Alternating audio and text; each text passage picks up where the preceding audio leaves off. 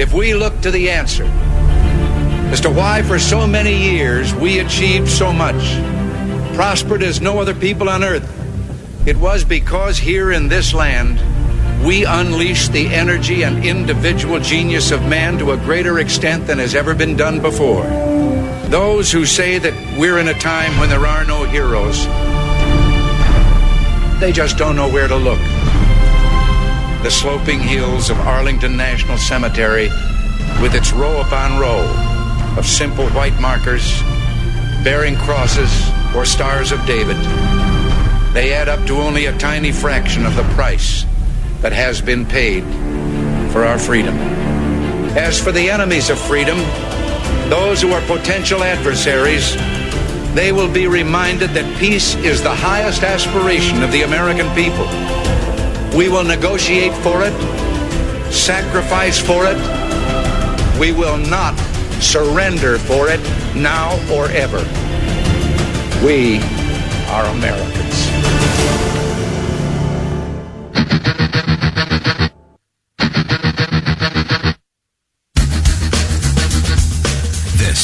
The Bob Frantz Authority on AM 1420. The Answer. It is indeed, and hour number 2 is underway at 8 minutes past 10 o'clock on this Tuesday, the 30th and final morning of the month of April in the year of our Lord, 2019. Thanks so much for joining us. Thanks again to Sheriff David Clarke, who was just terrific. He's again in town at the Crop Bistro this morning for a wonderful event in which he's going to talk about Americanism, inclusion as Americans.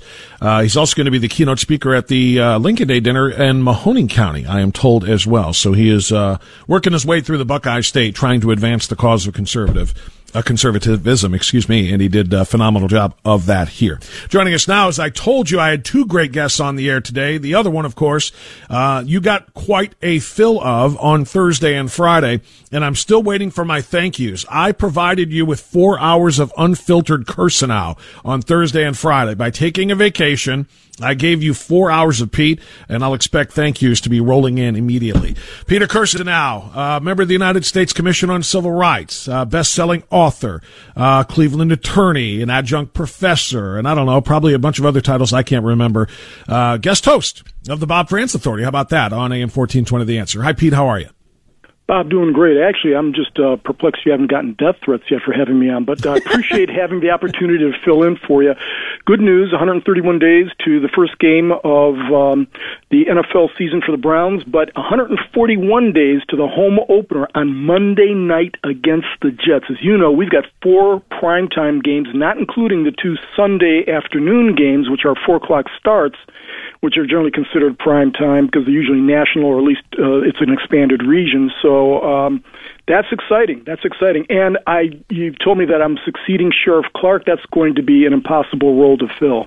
Yeah, he's terrific, and we just had a great conversation and about some of the same things that you and I are going to talk about. He apparently is not a big fan of Joe Biden either, and that's to say the least. And Pete, before we talk about the entry of the former vice president into the cesspool of candidates on the Democrat side, and I don't know how many that makes now. It's got to be somewhere, at least a couple of dozen. Got to be around 2024, somewhere like that now. But before we start talking about him, I just thought I would treat you and myself and our listeners to a little bit of a, a little highlight reel of Joe Biden's memorable moments. I promise you, the president has a big stick. But the Taoiseach knows a lot about it. His mom lived in Long Island for 10 years or so. God rest her soul. And although your mom's still alive as your dad passed. God bless her soul. I got to get this straight. The number one job facing the middle class, and it happens to be, as Barack says, a 3-letter word, jobs, J-O-B-S, jobs. Chuck Graham, state senator's here. Chuck, stand up, Chuck, let him see you. Oh, God love you. What am I talking about? I tell you what, you're making everybody else stand up, though, pal. Thank you very, very much. You can tell I'm new. Good to see you, buddy. The largest growth in population is Indian Americans moving from India. You cannot go to a 7-Eleven or a Dunkin' Donuts unless you have a slight Indian accent. It's a fully, I'm not joking. Ladies and gentlemen, the President of the United States of America, Barack Obama. I'm gonna have to pause that there because of the. I promise you, the president has a big stick. I restarted it. I'm gonna stop it there. I almost forgot the part where he leaned in. The gaffe Peter Kirsanow that was about to play was his lean in to the president after Obamacare was passed, announcing that this was a big blanking deal. But anyway, he is kind of like AOC.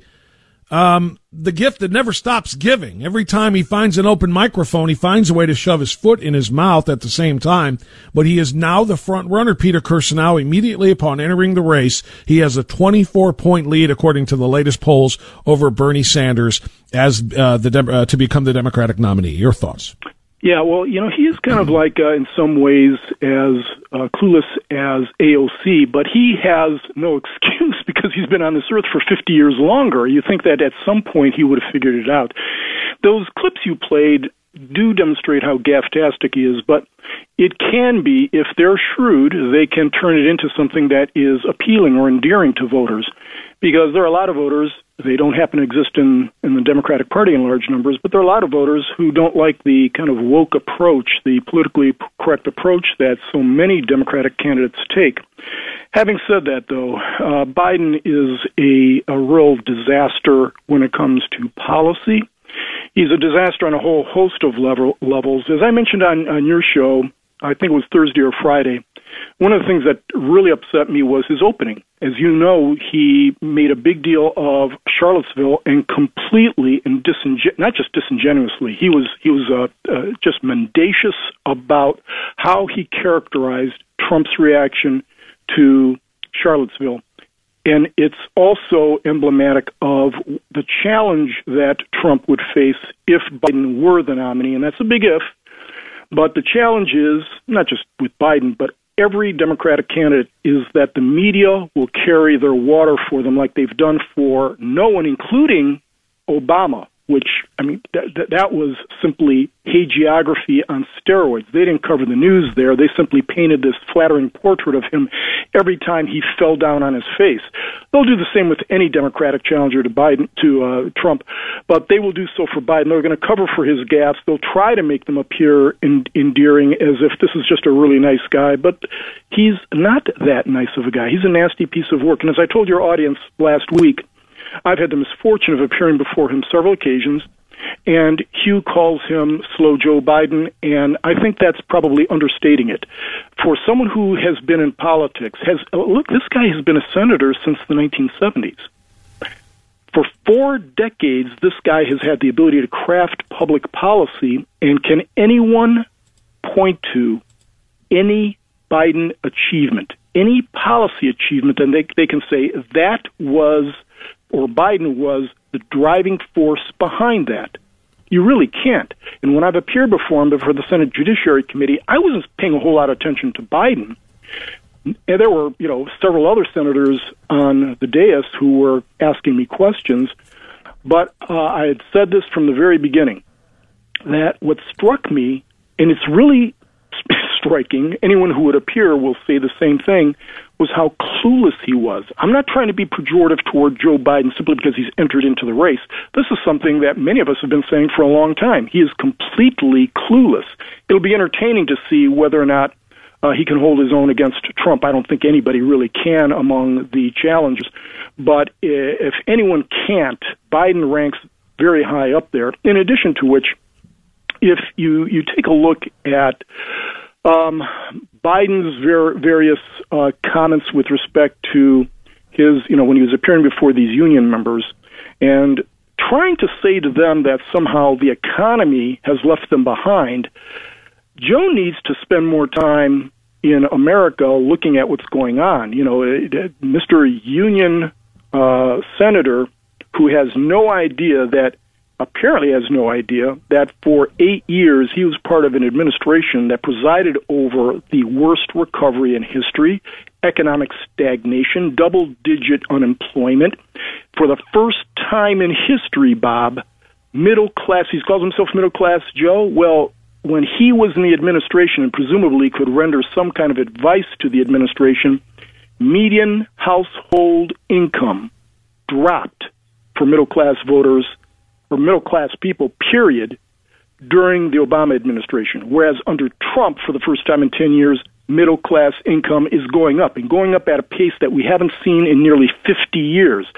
So let's just see how this all works out. I'm not convinced that he's going to be the front runner merely because he has a substantial, without question, lead over Bernie Sanders right now. Doesn't mean he's going to be the nominee for a host of reasons, one of which is just look at history. It is generally the case, as I think most of your listeners know, that once somebody announces, that's generally the high watermark for that particular candidate, and it goes down from there. There may be fluctuations, but that is the high watermark. And I mentioned to your audience, I believe, I know I mentioned to somebody at some point in the last couple of days that remember, when you think of this lead he's got, right now there was a Drudge poll last week that showed Biden had an 8-point lead over Trump, and it was immediately after his video announcement. And everyone was concerned about that. You know, Republicans were worrying, and you had the pundits on all these cable news shows saying, well, you know, boy, Biden is formidable, and right now it looks like he would beat Trump. We're a long way from the election, but I would remind everybody to go back to 1984 when Walter Mondale first announced he had a 6-point lead over Reagan. And everybody was salivating that Mondale is going to be able to beat Reagan. And then especially after the first debate, many of you don't remember that, but that first debate, Reagan was kind of out to lunch, let's face it. Toward the end of the debate, he kind of lost his way. Everyone was writing his obituary. But despite that 6-point lead that Mondale had, comparable to the 8-point lead that Biden has over Trump right now, you may recall in 1984, Reagan crushed Mondale in an incredible landslide, winning every state except Mondale's home state, had 525 electoral votes. And the only reason, the legend is, and I tend to believe this is true, that Reagan probably didn't take Mondale's home state was just before the election. His handlers said to Reagan, let's go to Minnesota because we are within striking distance. All we need is, based on our polling, all we need is an appearance or two in Minnesota, and we can sweep Minnesota too. And Reagan said, no, we're not going to do that. We're not going to humiliate this guy on his home turf. So that's what I have to say with respect to Biden's prospects against Trump. It's a long way off. A lot of things can happen. There could be some foreign policy incident. There could be some glitch in the economy, which has been running strong for such a long time now. But on a one-on-one basis, I don't think Biden has a chance, a snowball's chance in Hades of beating Trump.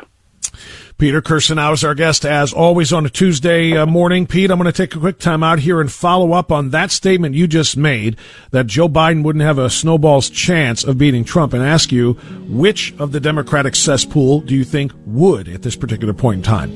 Peter Kirsanow back with us after this on AM 1420, The Answer.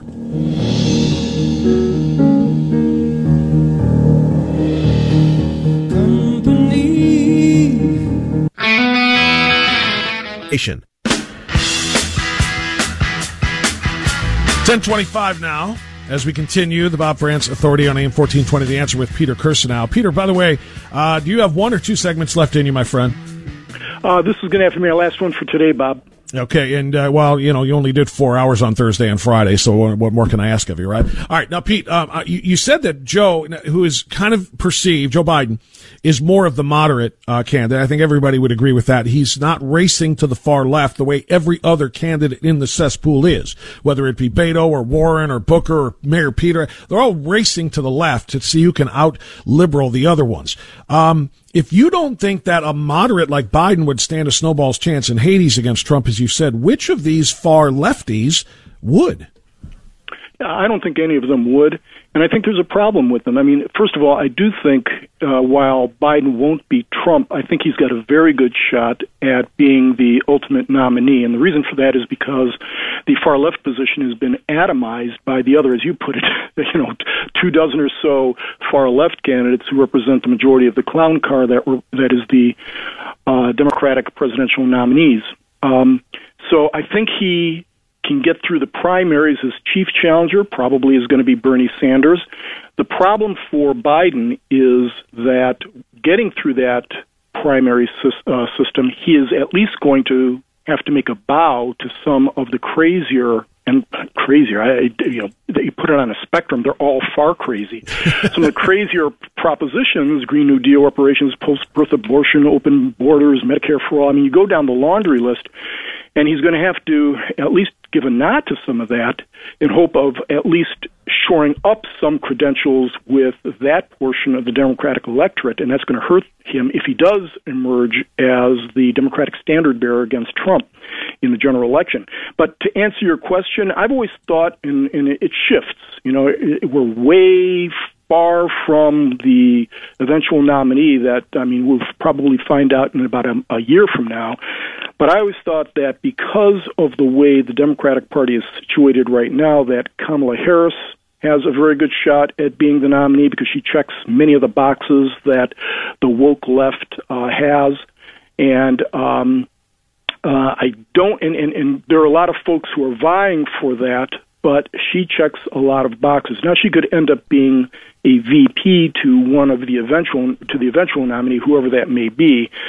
So I think she is going to be on the ticket. What about Pete, if I may, real quick? Because our mutual friend Hugh Hewitt seems to think that Mayor Pete is a riser, I think he called him a rocket ship rising in this pool, that he could be the guy.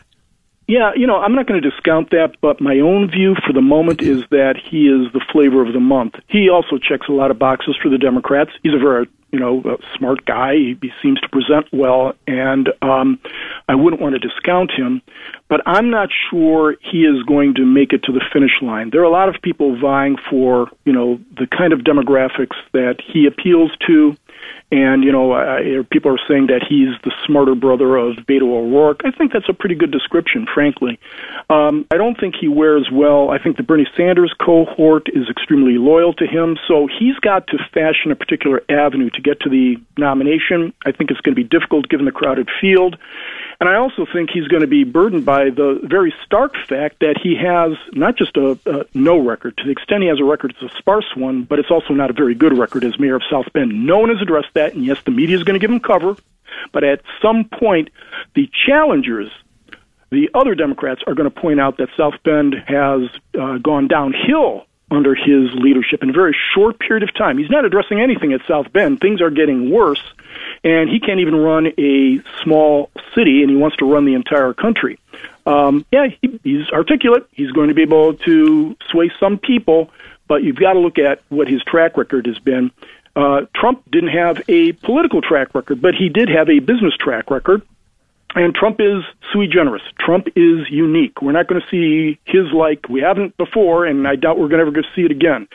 So I do think in a debate, Mayor Pete would be formidable. But again, he's got to defend his own record.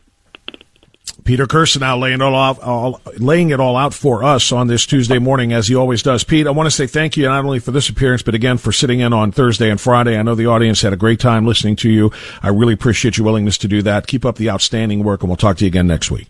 Thanks very much, Bob. It was an honor and a privilege. And as I told your audience, it was an honor and a privilege to sit in for the best radio talk show host in America, with the possible exception of Rush, but only because he's been doing it for about 30 years longer. Thank you very much, my friend. 10:30 now. Let's get to the news on AM 1420. The Answer.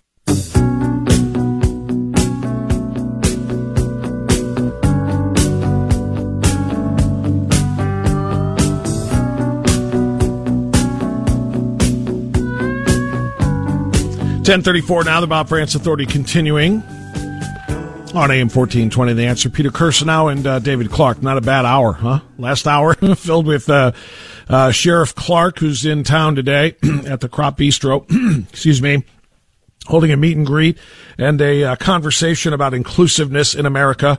Not inclusiveness in the way that it is normally discussed, but inclusiveness as Americans. The one thing that binds us all together. Excuse me. And then, of course, Peter Kirsanow with his thoughts on the presidential race now that Joe Biden is a part of it. Now, he mentioned, Peter, that is, mentioned Joe Biden jumping right in on board with the rest of the cesspool in trying to mischaracterize remarks made by the President of the United States, essentially lying about him. And that is exactly what he did. And what he did, what he lied about, excuse me again, what he lied about was what the president said. Sooner or later, I will get past this. I apologize. Suffering from something. I just don't know what in my throat. That the president of the United States, in response to the terrible riot slash brawl slash fight that led to the fatal, horrific action of a far-right, and I don't want to call them a far-right because they don't represent the far-right, but a white supremacist, neo-Nazi idiot in Charlottesville a couple of years ago, driving his car into a crowd of Antifa protesters in Charlottesville and killing a 34-year-old woman named Heather Heyer. In response to that horrific, tragic situation, the president described the situation as being a battle between two equally culpable sides. That there was a protest march that had been that had sought and received a permit to march in defense of the Robert E. Lee statue in Charlottesville that was threatened with being taken down as a part of this new Let's Erase American History movement advanced by those on the far left. Well, this far-right group, calling themselves Unite the Right, which is bad because it's wrong, it's inaccurate. They're not right in terms of conservatism at all because conservatives are not neo-Nazis and white supremacists. But they called themselves the Unite the Right organization or held a Unite the Right rally, and they came there to express their disapproval with the idea of taking down these statues and renaming parks and so on and so forth in Virginia. They were met there by an organization that did not have a permit to protest or to counter-protest or whatever, an organization that didn't come to protest anyway, that came to fight because they were clad in masks, helmets, they carried bats and other weapons to attack the quote-unquote Unite the Right folks, the neo-Nazi idiots. They came to brawl, and brawl they did, both sides, in terrible, terrible fashion. Now, the aftermath of that, of course, like I said, especially with the death of the young woman, the aftermath was that President Trump had to find a way to denounce the violence, denounce the white supremacists, which is easy enough just because they're white supremacists and they're racists and neo-Nazis. He had to do this in a way that also paid respect to the truth. That not everyone who was there defending American history in the form of these statues was a member of Unite the Right. Not everybody there was a member of a neo-Nazi hate group. And for the last 2.5 years, the left has continued to spin the lie that the president declared that some of the neo-Nazis were very fine people. That's what Peter Kirsanow was talking about. Joe Biden came into this race and once again referenced President Trump saying kind things about neo-Nazis. It's not true. They're all doing it. Beto O'Rourke, remember this? Beto O'Rourke, one of the other cesspool of candidates on the Democrat side, tried to spin this lie as well. The rhetoric that the president has employed to rhetoric that you might have heard during the Third Reich. Calling human beings an infestation is something that we might have expected to hear in Nazi Germany. Describing immigrants who have a track record of committing violent crimes at a lower rate than native-born Americans as rapists and criminals, seeking to ban all Muslims, all people of one religion. What other country on the face of the planet does that? I just can't. It's so hard to listen to these people without stopping the audio because you have to address each lie or else they all just kind of meld into one. The president did not ban anybody of a certain religion. The president issued a travel restriction for 90 days to people from 7 terror-sponsoring countries. That's it. 90% of the world's Muslims live in other places than those countries. So if it's a Muslim ban, again, we repeat ourselves in these things, and I apologize for that, but they have to be brought out. But with respect to the rapists and so on and so forth, he is also using false data to talk about the amount of violent crimes that the gang members, drug runners, and so on and so forth who do cross the border, that they bring. He continues to advocate for open borders, does Beto O'Rourke, saying that people on the other side are actually less violent than people on this side of the border and so on. But anyway, let's get to the punchline. Kind of thing, or in our human history, or in the history of the Western world. Because they are somehow deficient or violent or a threat to us, putting kids in cages, saying that... Again, another lie, which is exactly what Barack Obama started. Neo-Nazis and Klansmen and white supremacists are very fine people.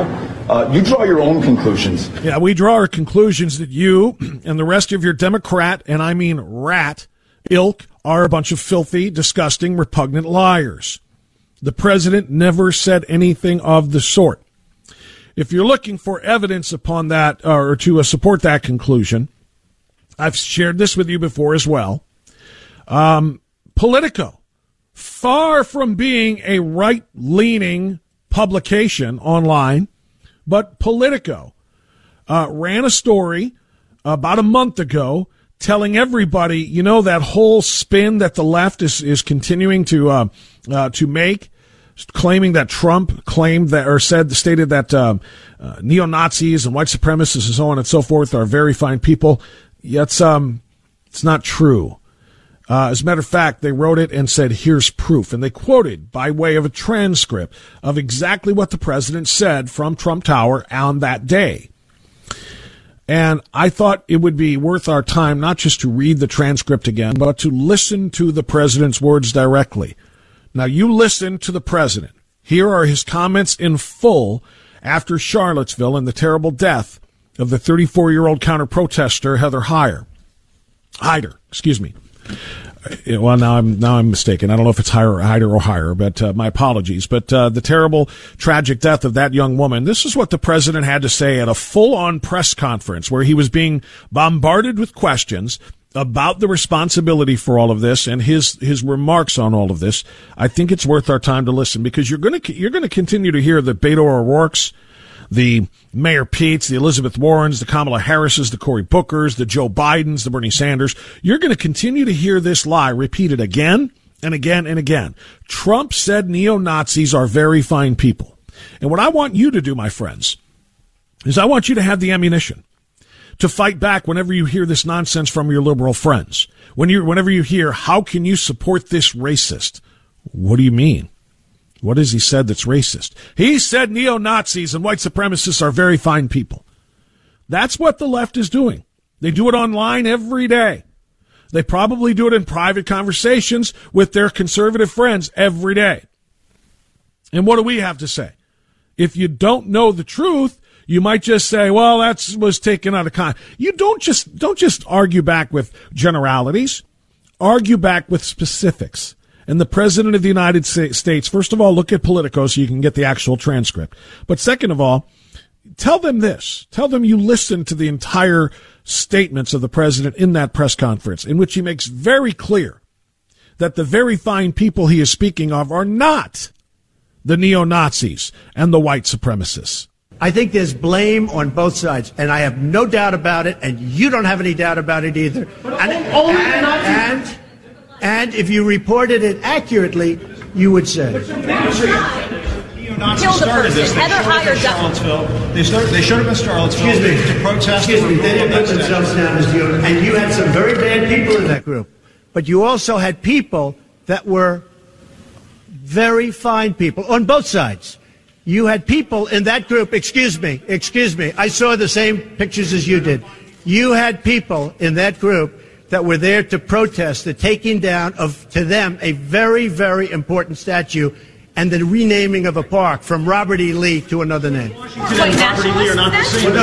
Washington was a slave owner. Was George Washington a slave owner? So will George Washington now lose his status? Are we going to take down statues to George Washington? How about Thomas Jefferson? What do you think of Thomas Jefferson? You like him? Okay, good. Are we going to take down the statue? Because he was a major slave owner. Now, we're going to take down his statue. So you know what? It's fine. You're changing history. You're changing culture. And you had people, and I'm not talking about the neo-Nazis and the white nationalists, because they should be condemned totally. But you had many people in that group other than neo-Nazis and white nationalists, okay?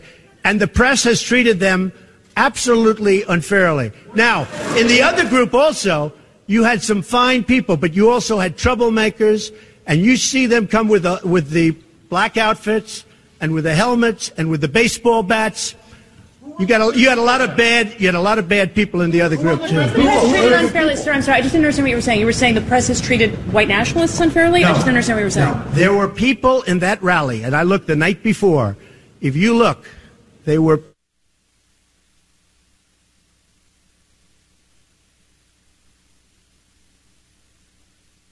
Lee, I'm sure in that group there were some bad ones. The following day, it looked like they had some rough, bad people. Neo-Nazis, white nationalists, whatever you want to call them. But you had a lot of people in that group that were there to innocently protest, and very legally protest, because, you know, I don't know if you know, they had a permit. The other group didn't have a permit. So I only tell you this. There are two sides to a story. I thought what took place was a horrible moment for our country. A horrible moment. There you have it.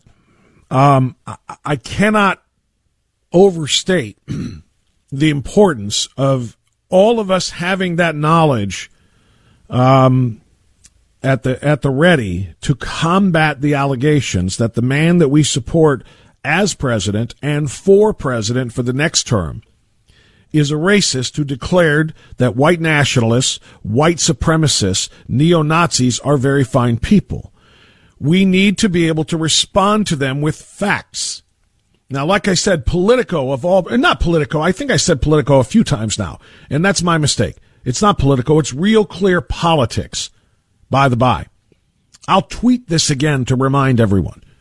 Real Clear Politics did the story, headlined, Trump did not call neo-Nazis fine people, here's proof.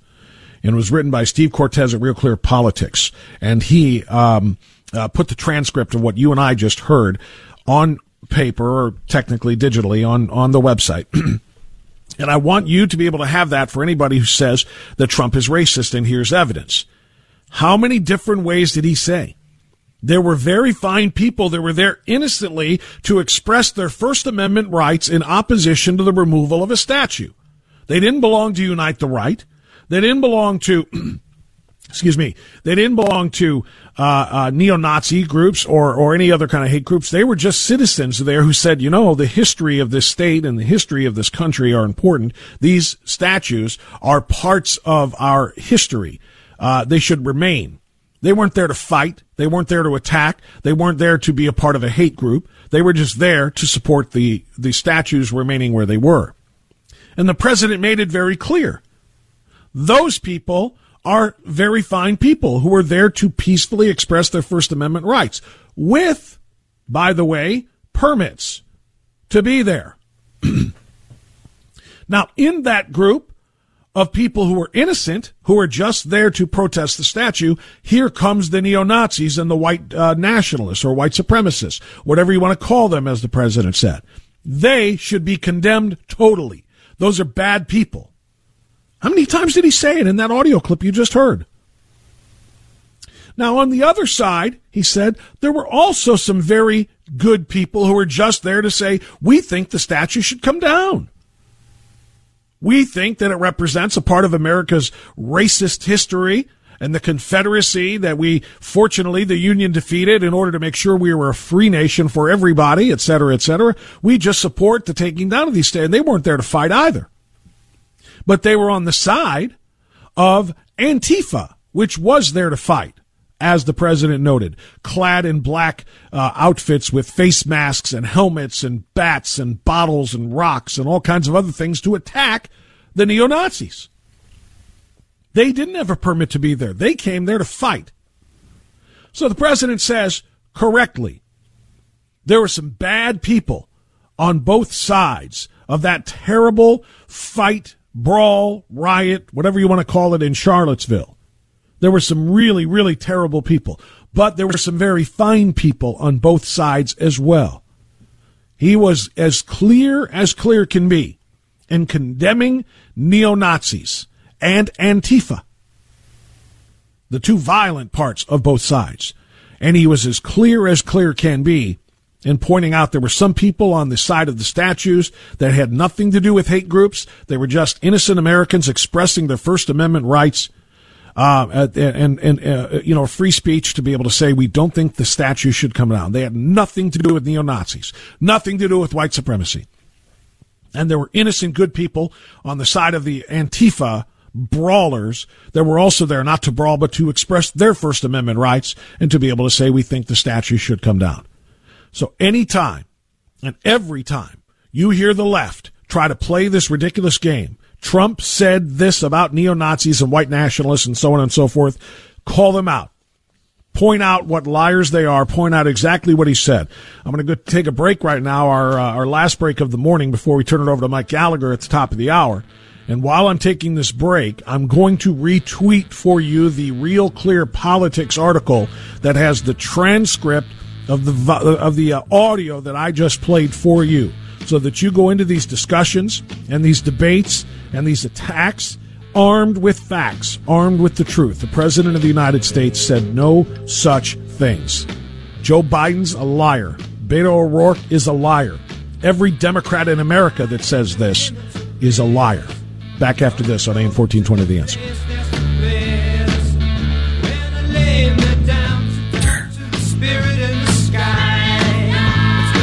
Before.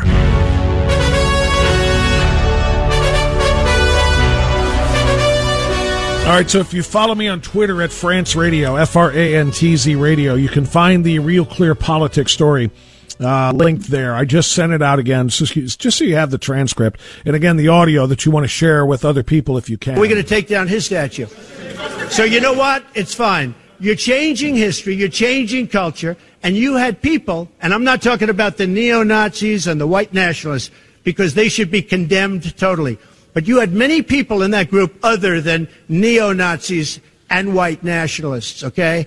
And the press has treated them absolutely unfairly. Now, in the other group also, you had some fine people, but you also had troublemakers, and you see them come with the black outfits and with the helmets and with the baseball bats. You had a lot of bad people in the other group too. I mean, I don't know how it could be possible to misinterpret it. He was so crystal clear, not talking about the neo-Nazis and the white nationalists or white supremacists, talking about the other people that were there just innocently to express their opinion about the statues. And there were very funny people on the other side too, who were not part of Antifa and the black clad warrior outfits that they brought with them, their helmets and clubs and so on and so forth. There were good people on both sides. There were also some really, really bad people on both sides. He could not have been more clear. And what they tried to do to mischaracterize it, even the follow-up question from that reporter that you're about to hear right now. Unfairly, sir. I'm sorry. I didn't understand what you were saying. You were saying the press has treated white nationalists unfairly? No. I don't know who that woman is, but she should never, ever, ever be allowed to call herself a reporter again. Seriously. Her takeaway from what he just said was, wait, you're saying that the press has treated white nationalists unfairly? How could you take that from that when he just said, not talking about the white nationalists, but some other innocent people have been treated very unfairly? And this is what they do. They just lie to be in order to support and buttress other lies. There were people in that rally, and I looked the night before. If you look, there were people protesting very quietly the taking down of the statue of Robert E. Lee. I'm sure in that group there were some bad ones. The following day it looked like they had some rough, bad people, neo-Nazis, white nationalists, whatever you want to call them. But you had a lot of people in that group that were there to innocently protest, and very legally protest, because, you know, I don't know if you know, they had a permit. The other group didn't have a permit. So I only tell you this, there are two sides to a story. And the left wants to take that as Trump praised neo-Nazis as very fine people. They're just liars. They're just bad people. Liberal Democrats in this country who are trying to destroy this country by destroying this president, they're just bad people. And they don't care who they hurt with their lies. TJ in Cleveland, I'll let you wrap it up for us. TJ, go ahead. TJ, are you there? TJ, can you hear me? Hello, Bob? Yep, go ahead. Got you. I don't think we have the pot up. Yep. Go ahead. Yeah, real quick. Everybody has a theory on elections. Here's mine with Biden. I don't think he's going to go far because I don't think Barack Obama wants him in there. You know, there's a lot of stuff going to be coming up on the Obama administration with Uranium One, Spygate. And the last thing Obama wants is somebody out there putting even more of a microscope on his administration. I think it's going to be Bernie Sanders only because he's got the money, he's got the energized base, and he already has a national ground game, you know, in place from the last election. So that's just kind of my opinion. I think it'll be Sanders. Well, I got to tell you, TJ, I mean, you make a good point, by the way, about Obama not supporting Biden for that reason, because if he becomes the nominee and it's a full-on let's investigate the other side type of an election, then, yes, a lot more scrutiny is going to be put on the Obama administration that Biden was a big part of. And so you're right about that. However, I just don't think the left is dumb enough. They may be evil, but I don't think they're stupid. And I don't think they're stupid enough to nominate a guy who literally is running on a campaign of socialism. He is literally running for socialist ideals and says so out loud because that is never going to fly in flyover America. It might fly on the coasts. It'll never fly in the heartland where they have to win. And that's the reason I don't think it'll be Bernie either. Thanks so much for the call. Thanks to everybody for a great time today. We'll talk to you tomorrow on the Bob Frantz Authority.